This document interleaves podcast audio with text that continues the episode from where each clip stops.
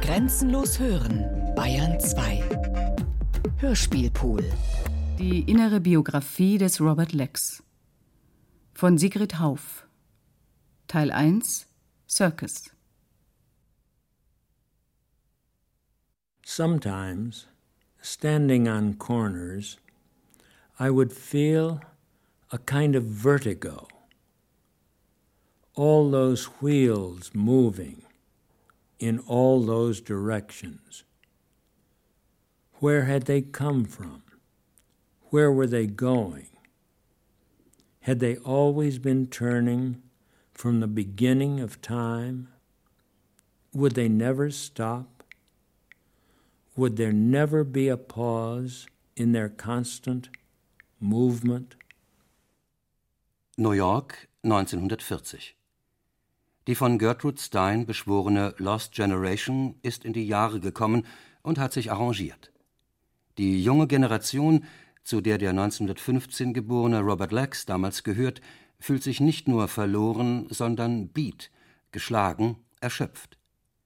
Der in Europa tobende Krieg zerstört Illusionen und der American Way of Life macht dem 25-jährigen Robert Lex eine sinnvolle Standortbestimmung nicht leicht. Warum, so fragt er sich, soll ein junger Kerl wie er, Robert Lex, nicht eine schöne Landstraße entlang spazieren und nichts, gar nichts fühlen, außer einer in Erinnerung gerufenen Verwandtschaft mit Bäumen, Würmern, Vögeln, dem Himmel und dem Geruch nach Asphalt? Warum sollte ein Typ wie er, gerade 25 Jahre alt und durch die üblichen Schulen und Hochschulen gegangen, einer, der hier und da arbeitet, ab und zu herumlungert, wieder arbeitet, nämlich Briefe schreibt in einem blöden Job, warum sollte jemand wie er sich absolut wertlos fühlen, nur weil er, wenn er seine Hände anschaut, weiß, dass sie nicht geschickt genug sind für irgendetwas, außer vielleicht zum Zeichnen oder Schreibmaschine schreiben, etwas, was man allenfalls für irgendeine winzige persönliche Befriedigung macht oder weil eventuell jemand kauft, was man zeichnet oder schreibt, aber nicht, und das ist ganz offensichtlich, weil irgendjemand es jeden Tag braucht, und danach verlangt. Robert Lex, heute einer der großen Einzelgänger der amerikanischen Literatur, machte sich damals allen Widrigkeiten zum Trotz auf die Suche nach etwas, das er sich noch nicht einmal vorstellen konnte.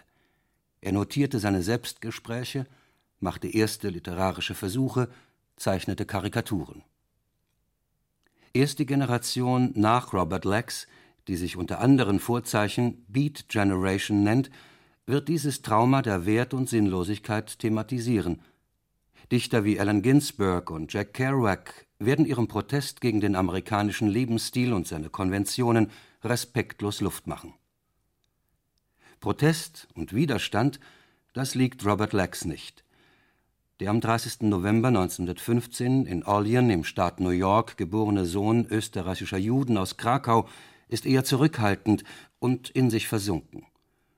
Für ihn gilt es vor allem, grundsätzliche, existenzielle Fragen zu lösen und nicht etwa die eines sicheren Jobs. Mit seinem Freund, dem lebenslustigen Thomas Merton, der später als Mönch und Priester im Trappistenkloster zum Brückenbauer zwischen Christentum und den östlichen Religionen wird, ist Robert Lex viel zusammen und viel unterwegs. New York places I went to with Merton. Childs 103rd Street, the Gold Rail, West End Cafeteria Bar, a drugstore, Tilson's, on the corner of 116th and Broadway, the Girl Place. The drugstore on 113th where we'd often eat lunch. Ice cream and chocolate sauce on toasted pound cake. Milkshakes. Burn one. Downtown, the Hickory House. Nick's, the famous door, Jimmy Ryan's, 52nd Street, low ceiling place, Count Basie played in. Who played at Jimmy Ryan's? Teddy Wilson, Wingy Manone, the Higginbottom Brothers, Pee Wee Russell, Sunday afternoon jam sessions, good clarinet, and bass with Teddy Wilson. At Hickory House, Joe Marsala, Woody Herman, Adele Girard. Place near the Taft, 49th Street, West, where Hot Lips Page, Zutty Singleton, Joe Blanton played, and Billie Holiday sang. Robert Lax erinnert sich, dass ihn Billie Holiday, der Star der New Yorker Jazzszene, zu sich nach Hause mitnehmen wollte, zu Musik hören.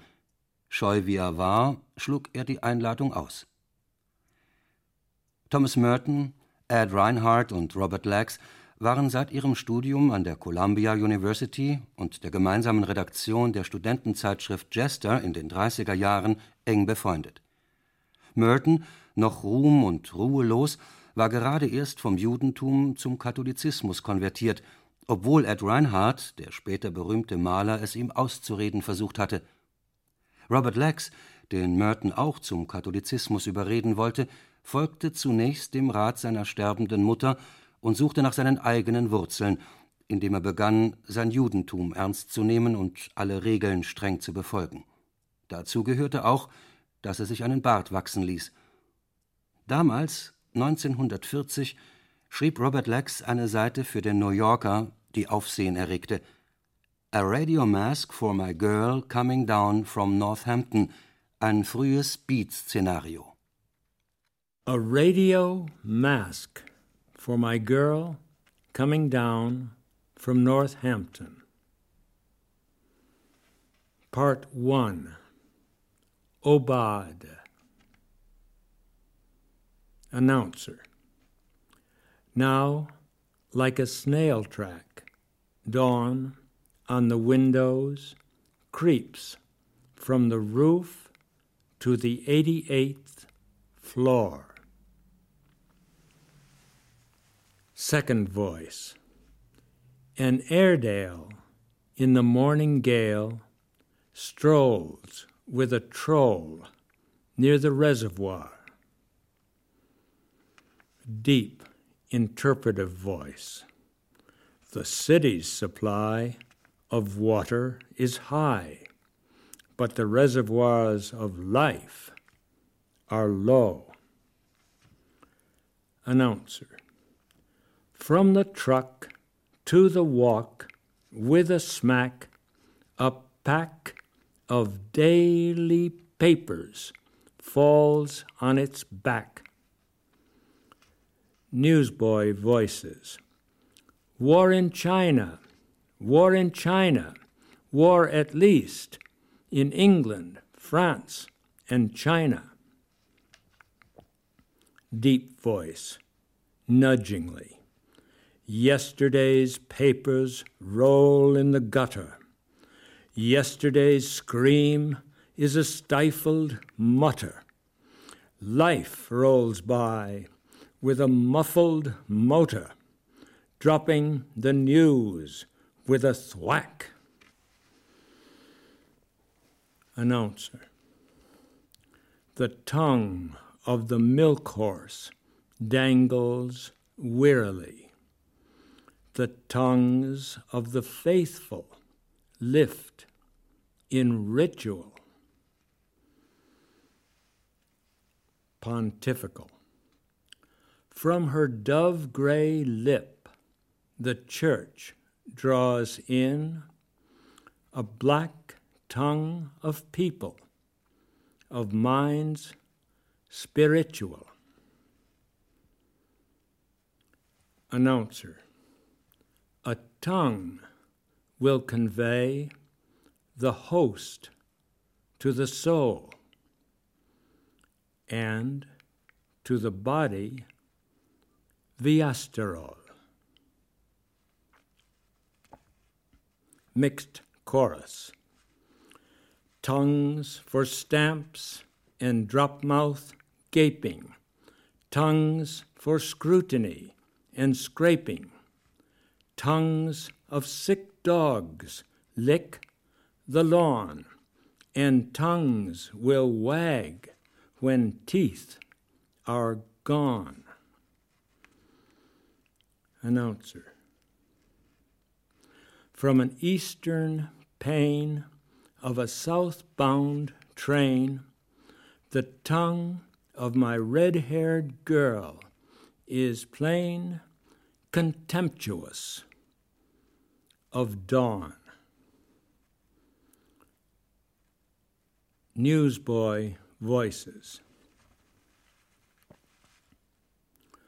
War in China, war in China, war at least in France and China.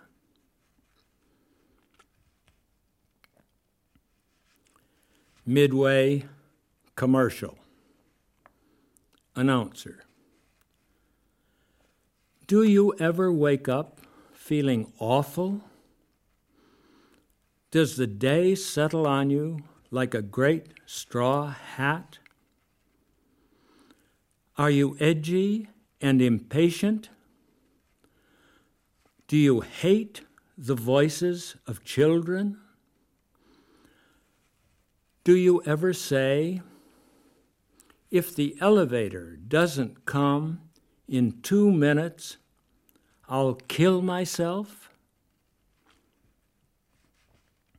Is your husband or wife the last person in the world you want to see?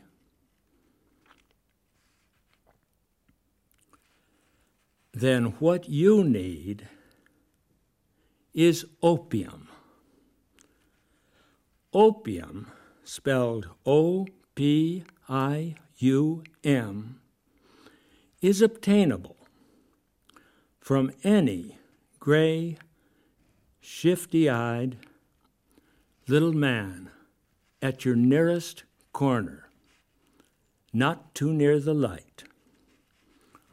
Opium corrects the body's natural habits by turning the usual frenzy of waking into the beautiful serenity of your favorite dream. It conquers scientifically that awful feeling that comes from too much normal living. Pipe smokers, here's new fun for you. But smokers and non smokers alike will find that opium gives you two times the comfort at one half the cost. Don't beat your head with a shoe. Patronize your neighborhood Koki. Get rid of that awful feeling. Thomas Merton hielt dieses Szenario seines Freundes Lax für das Beste, was bis 1940 im New Yorker erschienen war. Der Einfluss des von Lax verehrten James Joyce ist unverkennbar. Dabei ist der dadaistisch humorvolle Abstand zur beschriebenen Szene ein besonderes Kennzeichen für Robert Lax. Jobs. Einmal sollte Robert Lax eine Werbesendung für Lucky Strike entwerfen. Als er seinen Text vorlegte, nahm ihn der Werbechef zur Seite und sagte, er glaube zwar, dass er schreiben könne, sei aber sicher, dass er in der Werbung am falschen Platz sei. Zur Überraschung von Lax zog er ein Bündel Dollarnoten aus der Hosentasche und forderte ihn auf, sich jetzt Zeit zu nehmen und seine eigenen Texte zu schreiben. Das Geld reichte für einen Sommer, den er mit Thomas Merton, Ed Rice und anderen Freunden um die Wette schreibend im Sommerhaus seiner Schwester in den Bergen von Orleans verbrachte. Danach arbeitete er beim Funk, in der Redaktion des New Yorker, im Friendship House, einer karitativen Einrichtung für Schwarze. Er unterrichtete Englisch an der Universität von North Carolina. Dann wurde er Filmkritiker beim Time Magazine. Das hieß, jeden Tag etwa vier Filme anschauen. Von Montag bis Donnerstag war sonst wenig zu tun. Erst am Freitag war klar, welcher Film mit wie vielen Zeilen besprochen werden sollte. Ein Blick aus dem Fenster. Ecke 27th and 4th. In den 50er Jahren die Redaktion der Zeitschrift Jubilee. A young man and a young girl in gray and pink and black sort down 27th Street like Adam and Eve from the garden. An accountant in blue shirt and pressed gray pants, looking around all over the block, perhaps for an adding machine. And a sportive girl in lavender skirt walks up the block with enough strength in her stride to make it to 168th Street.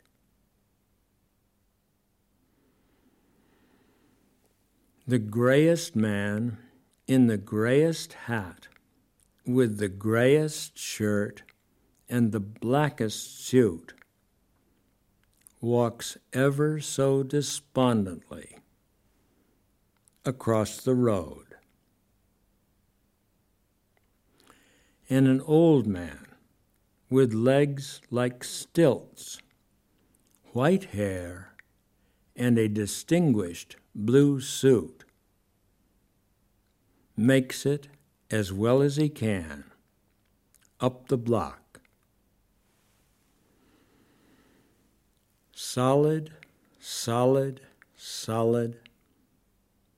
A man in a well fitting suit crosses the road on an errand he's almost persuaded is right. Sunlight stands within the gate at the Chase Manhattan Bank. Gold as all the gold inside, and quicker to go its way. 1946 findet er einen Job in der Drehbuchabteilung der Samuel Goldwyn Studios in Hollywood. Am 1. September 1947 notiert er in sein Hollywood-Tagebuch, er sei immer noch dabei, seine Ausbildung zu verdauen. Mit 31 sei er immer noch am Beobachten und versuche dabei, Vergleiche zu ziehen zwischen dem, was er gesehen und dem, was er gelesen habe, dem, was er für wahr hielt und dem, was andere zu glauben schienen. Er nehme nur sehr eingeschränkt an dem Leben teil, das um ihn herum ablief, aber er beobachte es, versuche ihm einen Sinn abzugewinnen und indem er versuche, einen Sinn zu finden, bemerke er, dass sich Vergleiche einstellten, klassische Vergleiche aus der Geschichte und einfache Vergleiche aus Meinungen derer, die um ihn waren. Die Gründe für seine Zurückgezogenheit verstand er selbst nur schwer. Ein Grund, ein innerer und vielleicht gewohnheitsmäßiger, sei das Temperament, ein Unwille, dazuzugehören. Vielleicht sei es aber eher ein Friedensbedürfnis, das ihn zurückhalte, in Vergnügungen einzusteigen, um die zweifelhafte Belohnung derer zu erreichen, die auf die üblichen Zwecke von Bindungen aus waren. Warten, suchen, nichts tun. Weniger nobel erscheint ihm die eigene Bereitschaft, Geschenke anzunehmen, um diese Zeiten des Nichtstuns ausdehnen zu können. Um in Muße eine passende Beschäftigung zu suchen, dazu gehörte auch die Bereitschaft, einen Job aufzugeben, wenn er ihm sinnlos erschien, von einem Schreibtisch wegzulaufen, wenn ihn ein heiterer Tag nach draußen rief. Als sich Robert Lex beim Sender CBS bewarb, wurde er auf dem Bewerbungsformular nach dem Kündigungsgrund bei all seinen früheren Jobs gefragt. Er hatte das Gefühl, dass er dem potenziellen neuen Arbeitgeber die wirklichen Kündigungsgründe nicht vorenthalten sollte und nannte beim einen Job Frühling, beim nächsten dasselbe in Englisch, Springtime, beim nächsten Primavera, beim letzten Printemps. Er wusste nicht, ob es sein Lebensstil war, der ihn in die Gesellschaft Gleichgesinnter führte, oder ob die ganze Generation im Land durch höhere Fügung oder zufällig zu meditativen Wanderern geworden war. Er fühlte, dass in beiden Theorien ein Körnchen Wahrheit steckte. Aber er hatte nur wenige getroffen, die so ganz und gar dabei waren wie er, so grundsätzlich diesem Way of Life ergeben. Er dachte an Ameisen und Heuschrecken und hatte den Eindruck, dass die meisten seiner Freunde Heuschrecken waren und dass die meisten, wie auch er, selten einen Laut von sich gaben. Wie eine Heuschrecke wechselt er und mit ihm viele seiner Bekannten scheinbar ziellos den Ort.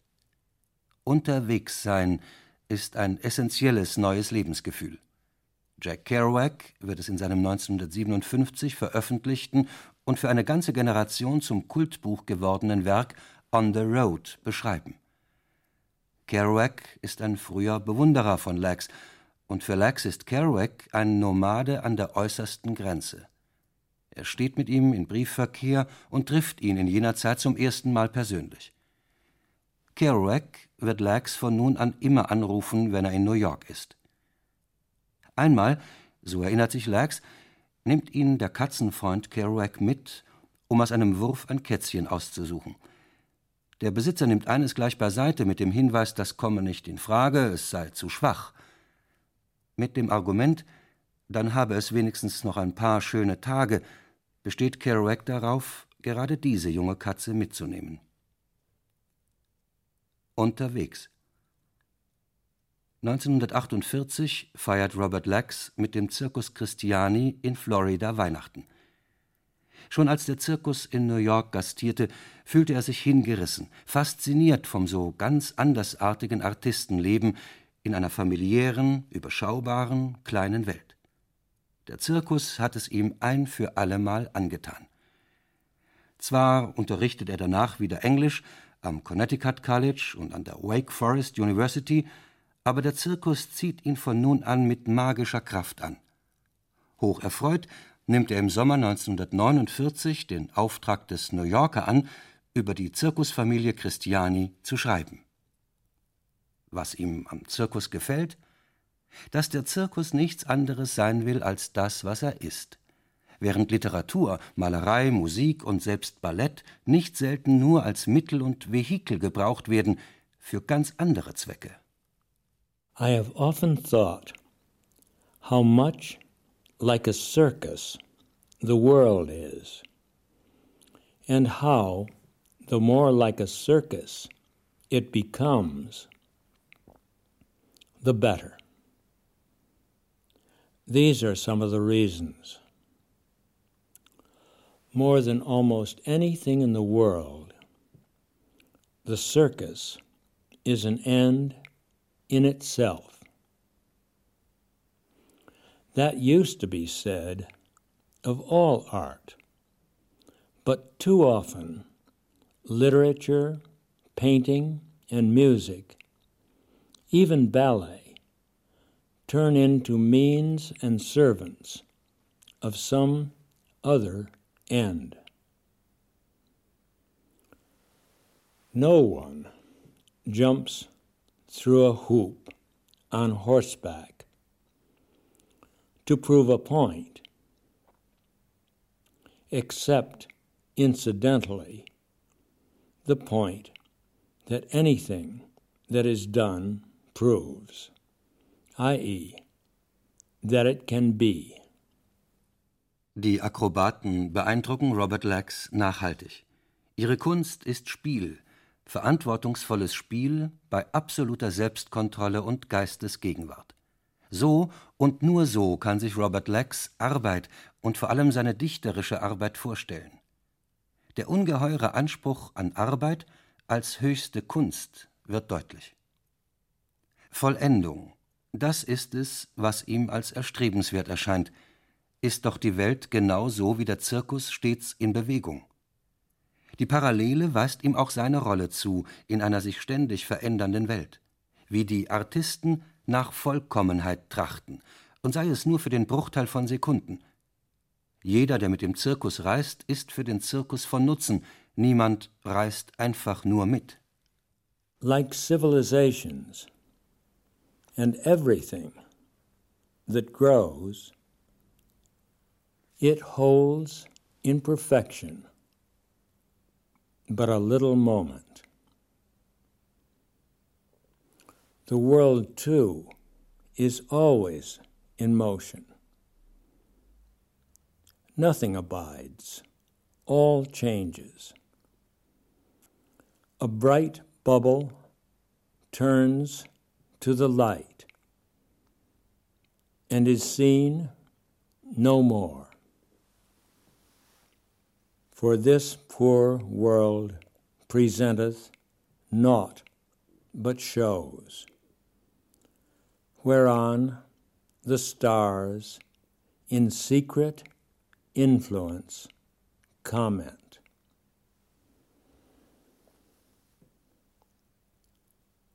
Everyone who travels with a circus is of use to the circus. Nobody is just along for the ride. In der spielerischen Arbeit der Akrobaten entdeckt Robert Lax eine sehr reine Form religiöser Hingabe, einerseits kindlich, andererseits bewusst und reif zugleich. Er findet in ihr die Freude und den würdevollen Ernst der Liebe. It is not acrobatics on horseback. It is ballet. It is not comic ballet. It is appropriately dignified praise. An ancient and very pure form of religious devotion.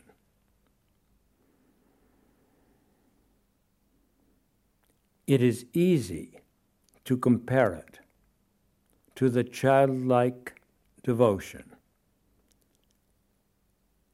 of the juggler of Notre Dame. But it is more mature, more knowing. Like the highest art, it is a kind of play which involves responsibility and control, an activity which involves awareness and appreciation, its own symbolic value. Like the prayers of the old in wisdom it has the joy and the solemnity of love. Kunst als Ritus, als Akt der Verehrung oder Kunst als Kunst, wie sein Freund Ed Reinhardt postuliert. Kunst als Akt gratuit. Noch ist Lax voller Widersprüche, hin und her gerissen zwischen dem Wunsch, aktiv etwas zu vollbringen und der Sehnsucht nach Kontemplation. Oder das eine und das andere, das eine am Tag, das andere nachts? By day I have circled like the sun, have leapt like fire. At night I am a wise man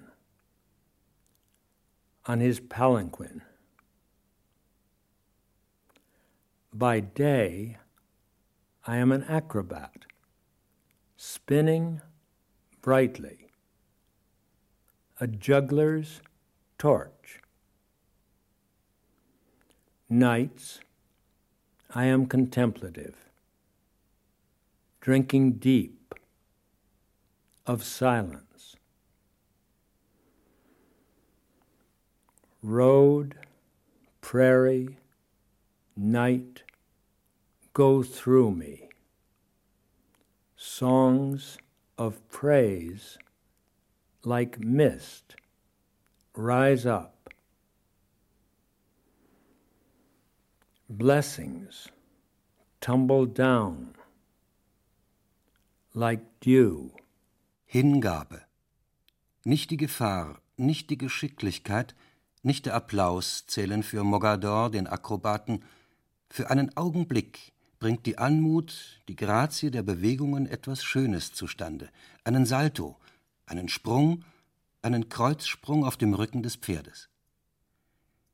Wir führen das Geheimnis von Gehorsam und Freiheit vor, innerhalb des Gesetzes der Schwerkraft, und machen Gleichgewicht finden zum Spiel, zitiert Lax einen Seiltänzer in der Reise nach Pescara, einem unveröffentlichten Manuskript über eine Zeit, da er mit einem kleinen französischen Zirkus in Italien unterwegs war. It wasn't the danger.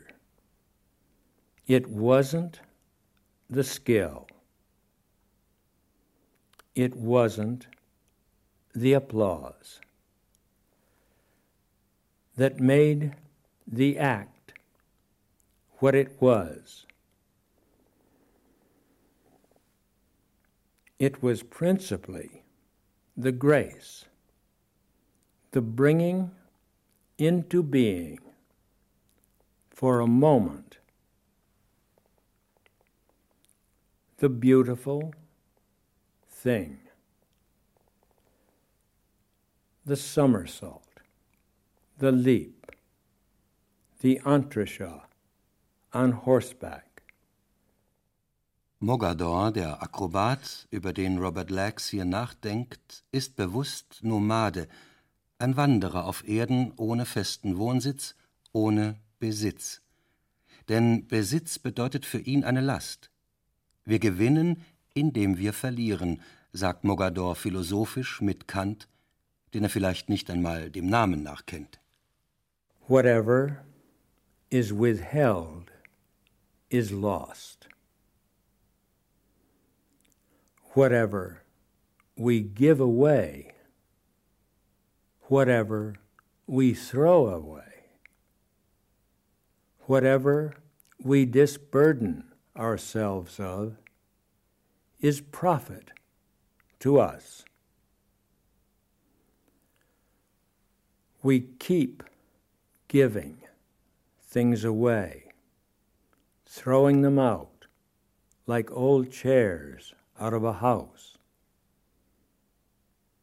Keep destroying until we can destroy no more.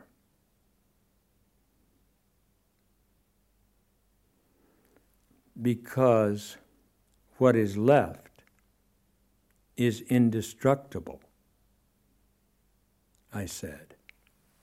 Was übrig bleibt, ist unzerstörbar. Es ist das, was wir sind, wenn wir nichts sind und nichts haben. Nach diesem Unzerstörbaren im Menschen sucht Robert Lax. Zirkus ist für Lax Traum, eine im Kleinen verwirklichte Utopie unserer Welt eine der Flüchtigkeit und Vergänglichkeit unseres Daseins angepasste Lebensweise, ohne den Ballast, der die Reise beschwerlich macht. Lax begreift aber auch die Ausnahmestellung des Künstlers, des Akrobaten in einer Welt, die dazu verdammt ist, ihr Brot im Schweiße ihres Angesichtes zu verdienen, lernt die Freiheit der wenigen zu schätzen, die wie die Lilien auf dem Felde leben. Alles Haben und Sein ist Illusion, denn wir alle sind Wanderer auf diesem Planeten. For we are all wanderers in the earth and pilgrims. We have no permanent habitat here. The migration of people for foraging and exploiting can become with grace in the latter days. A traveling circus. Our tabernacle must, in its nature, be a temporary tabernacle. We are wanderers in the earth, but only a few of us in each generation have discovered the life of charity, the living from day to day, receiving our gifts gratefully through grace and rendering them multiplied through grace to the giver. Träume, Utopien haben Kraft. Sie zähmen Löwen und schlagen Wege in den Dschungel. Sie erfinden neue Paradiese. Wir, die wir am Tag von Stadt zu Stadt ziehen, tragen Eden in unserem Zelt mit uns und bringen seine Wunder zu Kindern, die ihren Traum von Heimat verloren haben.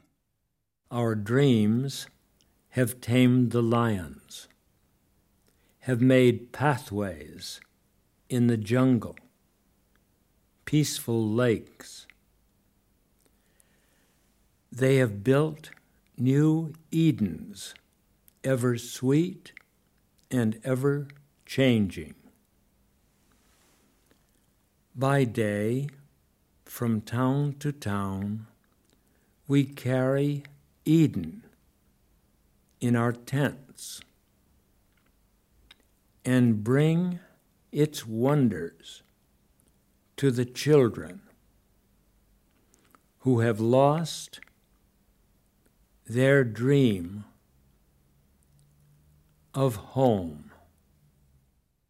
Lax sieht im Zirkus die Entsprechung zur Welt. Jeden Tag ziehen wir unsere Show ab wie Jongleure. Ruhig im Strom lassen wir uns tragen von der Welt, kaum erschüttert ganz so, als säßen wir in einer Sänfte. Auf der grauen, runzligen Erde reiten wir wie auf dem Kopf eines Elefanten. This is our camp, our moving city. Each day we set the show up.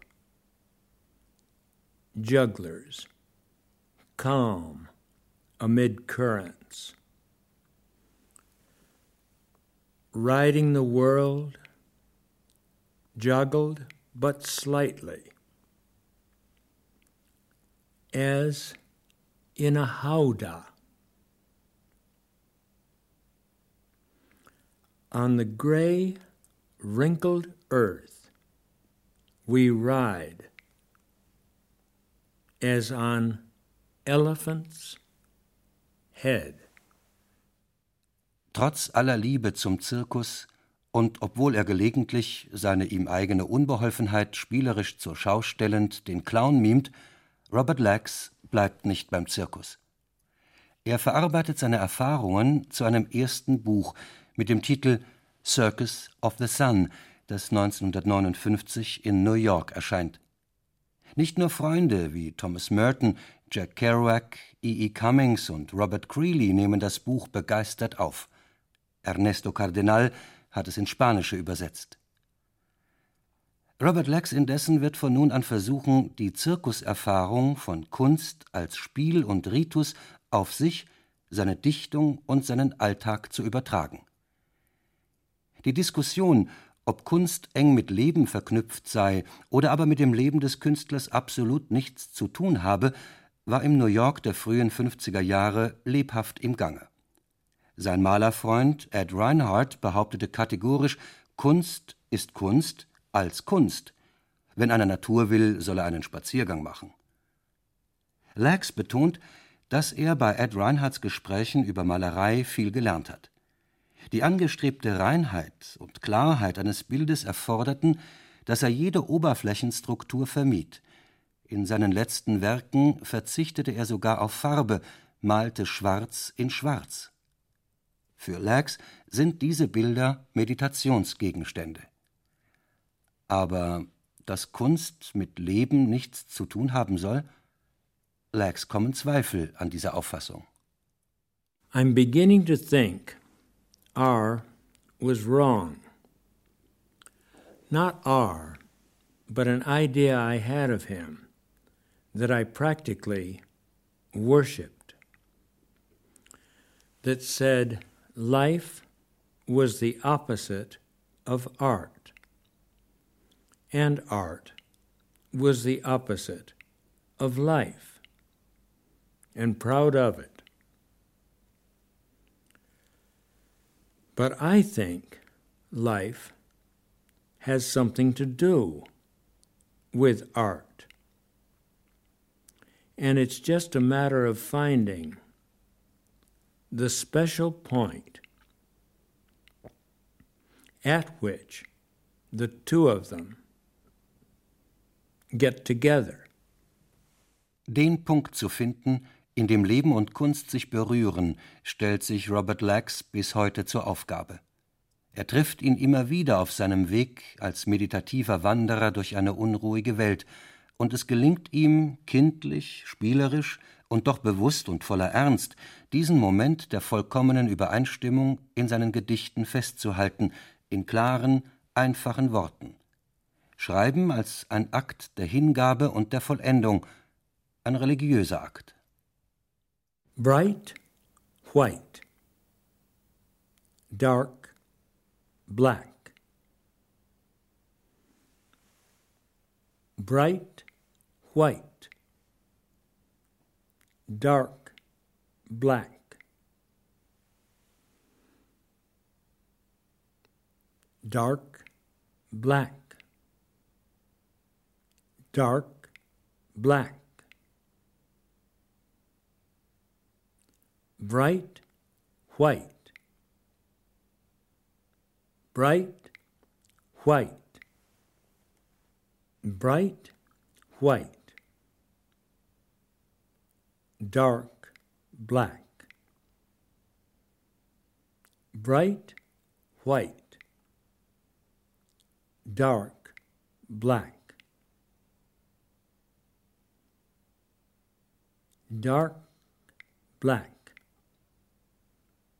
dark black, bright white, black black, white white, black black, white white, white white, white white, black, black, black, black, white,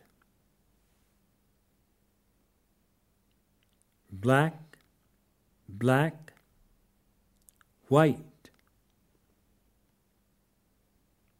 white, white, black, black, white,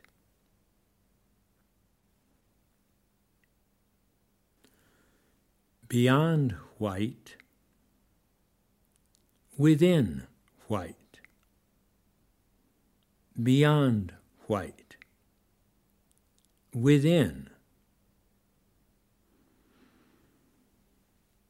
above white below white, beyond white, within, light at the highest point of whiteness, dark at the lowest point of dark.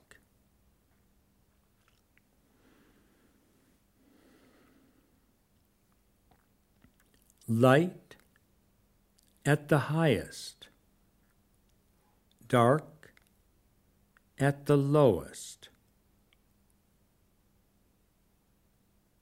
Light and dark at high and low. Whites, whiteness blacks, blackness,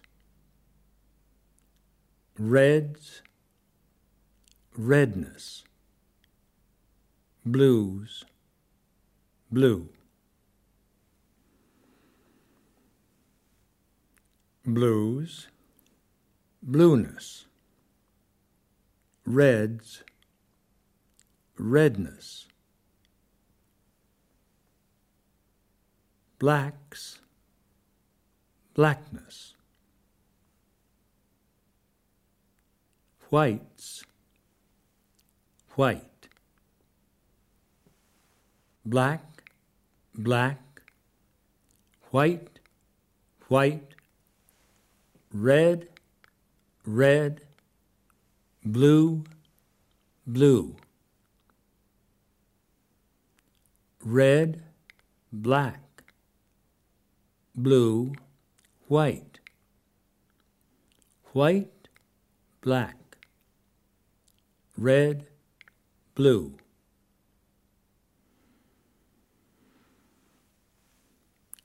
Black, black, white, red, red, blue. Black, black, white, white, red, blue. Wiry, white. Slack, black.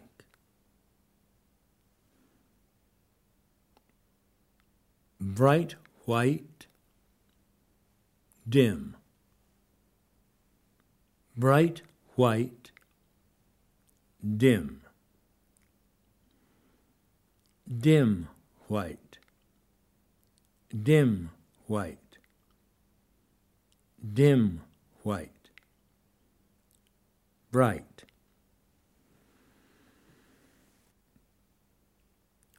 Wiry, white, slack, black. from a white to a black, from a black to a white, from a white to a black, from a black to a white, from a black to a black, from a white to a white from a white to a black, from a black to a white. Spielerisch setzt Robert Lax Licht und Schatten, Schwarz und Weiß gegeneinander. Gegensatzpaare, die auf eine mystische Erfahrung der Welt hindeuten, die beide Pole als Teil eines Ganzen begreift.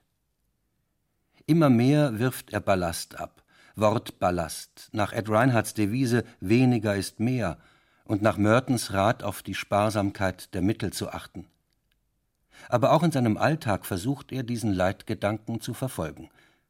Doch Besitzlosigkeit passt nicht in eine moderne Großstadt.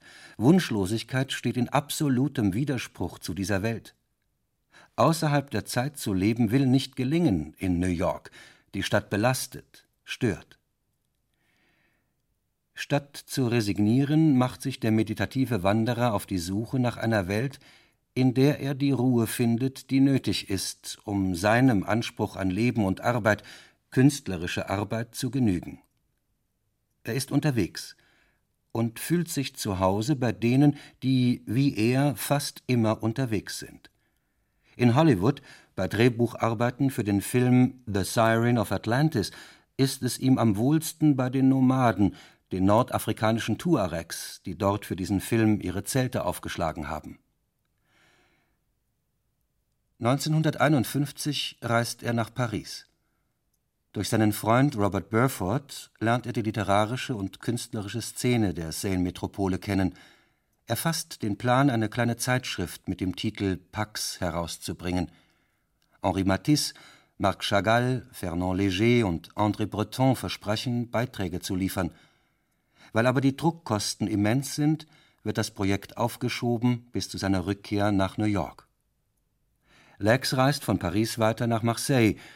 Entschlossen, für den Frieden zu arbeiten, verschenkt er als erstes alle unnötige Kleidung an zwielichtige Gestalten. Er teilt mit ihnen sein Zimmer und sein karges Essen. Warum?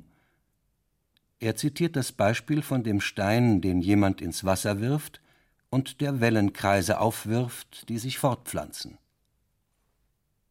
Ein Jahr danach, 1952, ist er wieder in Marseille, dieses Mal als Mitherausgeber der linksliberalen katholischen Zeitschrift Jubilee. Zufällig trifft er Allen Ginsberg und dessen Freund Peter Orlowski, die auf dem Weg nach Indien sind. Er begleitet sie zum Bahnhof und bestellt im Bahnhofscafé eine Portion Eis und drei Löffel. Sein Marseille-Buch, 1959 aus dem Gedächtnis aufgezeichnet, ist bislang nicht veröffentlicht. Von Marseille aus reist er weiter nach Rom, wo er bei den Trappisten unterkommt.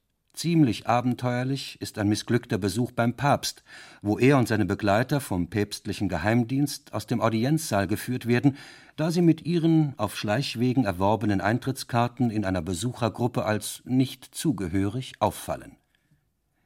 Der Aufenthalt bei den Trappisten ist von kurzer Dauer, der Prior des Klosters legt Lex nahe, wieder auszuziehen, weil sein dauerndes Tippen störe. Zum ersten Mal in seinem Leben hat er keinen Groschen mehr in der Tasche. Der chilenische Maler Mata überlässt ihm sein Atelier in der Nacht zum Schlafen. Tagsüber wartet Lax auf ein Wunder, das seine finanzielle Notlage ändern würde, und auf den auf Plakaten angekündigten Zirkus. Als er endlich eintrifft, ist er von morgens bis Mitternacht dort und kennt bald die ganze Zirkuscrew. Als der Zirkus dann weiterzieht, nach Populi und Pescara, fordern ihn der französische Clown, der Zwerg und der schwedische Jongleur, wie erhofft, auf, mitzukommen. Er reist mit, hoch oben auf dem Lastwagen, in den Falten des Zirkuszelts. Die Zirkustagebücher Rom und die Reise nach Pescara sind bislang nicht veröffentlicht. Auch seine Aufzeichnungen über das Winterquartier dieses französischen Zirkus bei Paris liegen unveröffentlicht in Zürich bei seinem viel zu kleinen Verlag, im Archiv an der Columbia University oder in einem der vielen Kartons oder blauen Mülltüten, die voller Manuskripte unter seinem Tisch stehen in seinem Wohn-Schlafzimmer auf Patmos. Er hat sich nie sonderlich um die Veröffentlichung seiner Werke gekümmert. What do you most wish for? In all this world. Am I supposed to wish for something? Der Zirkus zieht sich wie ein roter Faden durch das Leben von Robert Lax. Mit allen, die sich auf dieser Welt nicht allzu fest verplant und unbeweglich niedergelassen haben, fühlt sich Robert Lax verwandt.